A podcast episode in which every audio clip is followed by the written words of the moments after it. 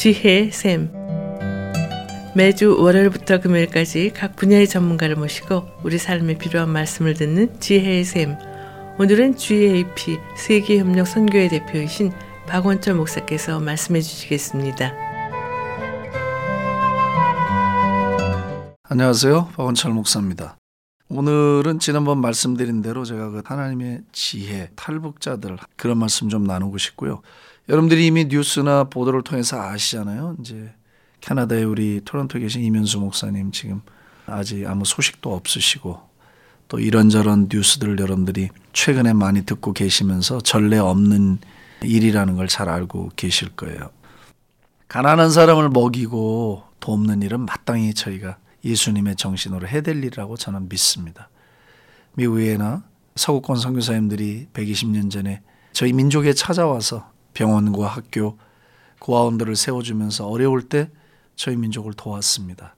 그렇기 때문에 어렵고 힘든 사람들에게 사랑을 가져다 주는 것은 너무나 합당한 일이라고 생각해요. 그러면서 또한 동시에 우리가 마음속에 잃지 말고 안타까워하고 기도하고 그 끈, 그 연의 끈처럼 그 연의 끈이 끊어지면 결국 아무것도 아닌 거거든요. 그 연의 끈처럼 그래도 붙들고 있어야 될 것이 하나 있지 않은가. 그것은 복음을 전하는 거예요. 잃어버린 영혼을 직접 전도하는 일이에요. 이것을 하나님께 기도하면서 우리가 북한 문제 마찬가지로 접근을 할 때 저는 구호단체들 가서 구호해야 된다고 믿어요.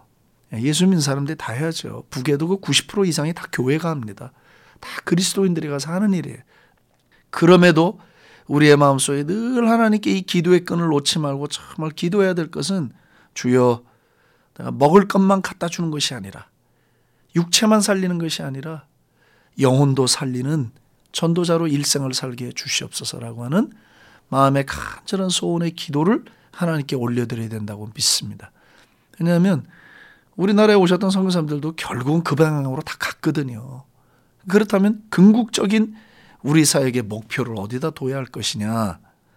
10년, 20년 계속해서 먹을 것만 그리고 어떤 필요한 도움만 가져다 주는 것은 나름대로의 의미가 있어요. 그것만이어서는 안 된다고 저는 생각해요. 그것만이어서는. 어찌됐거나 우리가 힘들어도 복음을 전할 수 있는 길들을 찾아서 복음을 전하는 일에 예수님의 제자로서 애를 써야 되지 않나 그런 생각을 합니다. 탈북자들이 2만 8천 명이 남한에 와 있어요. 그분들은 다 스스로 자신들의 결정에 의해서 타의가 아닌 자의적 결정에 의해서 죽음이라는 강을 넘어온 분들이에요. 그래서 우리가 생각하는 것과 너무 달라요. 만나서 교제를 해보면. 왜? 자신들은 자신의 운명을 던져서 넘어온 거예요. 쉬운 길도 아니고 중국 저 끝으로 해서 라오스, 태국을 통해서 이렇게 힘든 여정을 거쳐서 왔어요. 빠져나온 사람 중에 지극히 일부가 생존해서 남쪽에 들어온 거예요. 아직도 못 빠져나오고 중국에서 유리방황하고 있는 우리 동족들 너무 많아요. 슬픔의 이야기예요. 한 맺힌 이야기. 쉽게 방송에서나 하고 눈물이나 뚝뚝 흘리면서 들을 수 있는 얘기가 아니에요. 정말 너무나 서글픈 이야기. 가슴 한쪽이 시릴 정도로 내 이야기 같이 고통스러운 이야기들이에요. 그 중에서 살아남은 2만 8천이 지금 남쪽에 와 있어요. 이분들은 남해 와서 예수를 믿은 분들도 있고 탈북 도중에 예수를 만난 분들이 있어요. 그렇게 해서 남한에 와 있는데 저는 이게 하나님의 지혜라고 봐요. 데려다 놔줬어요. 우리 앞에 갖다 놔줬어요. 그래서 저는 몇 가지를 생각해요. 우리 교회들이 이분들과 이 탈북자 교회들이나 사역자들을 영적으로 도와주고 멘토링을 해주고 영적으로 형제들처럼 가인이 아벨을 죽이고 내가 형제를 지키는 자입니까? 그렇지. 우리가 형제를 지키는 자들이 돼야죠.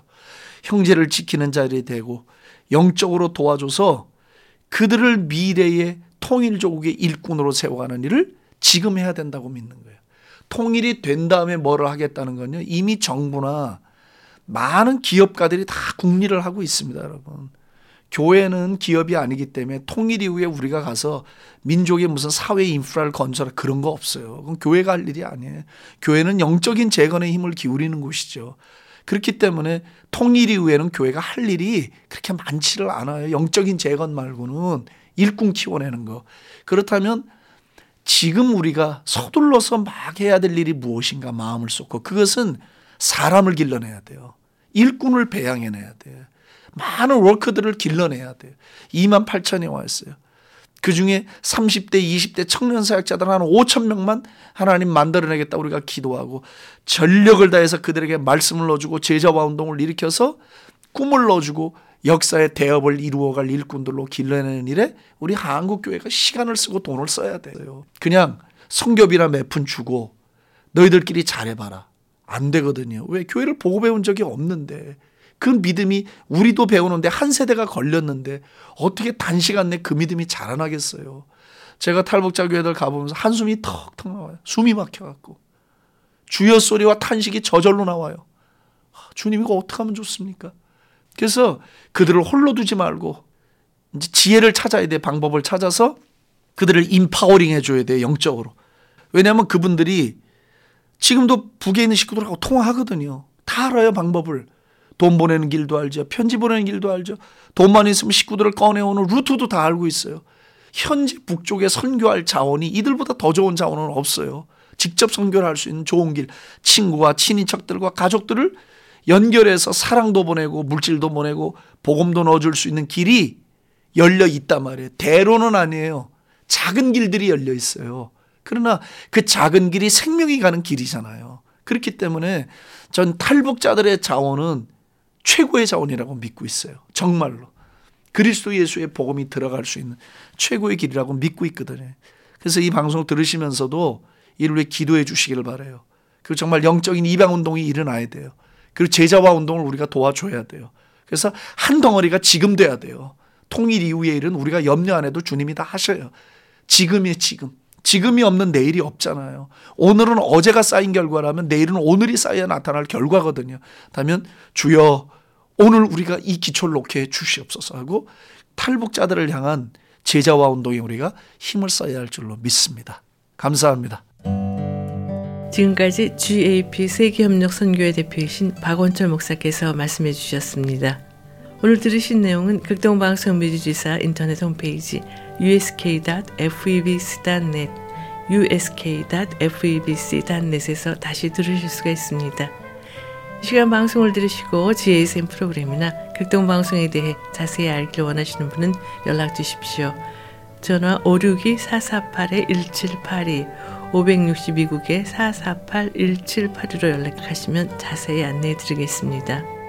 아름다운 음악과 기쁜 소식을 전하는 극동방송에서 보내드린 지혜의 샘 오늘 순서를 마치겠습니다.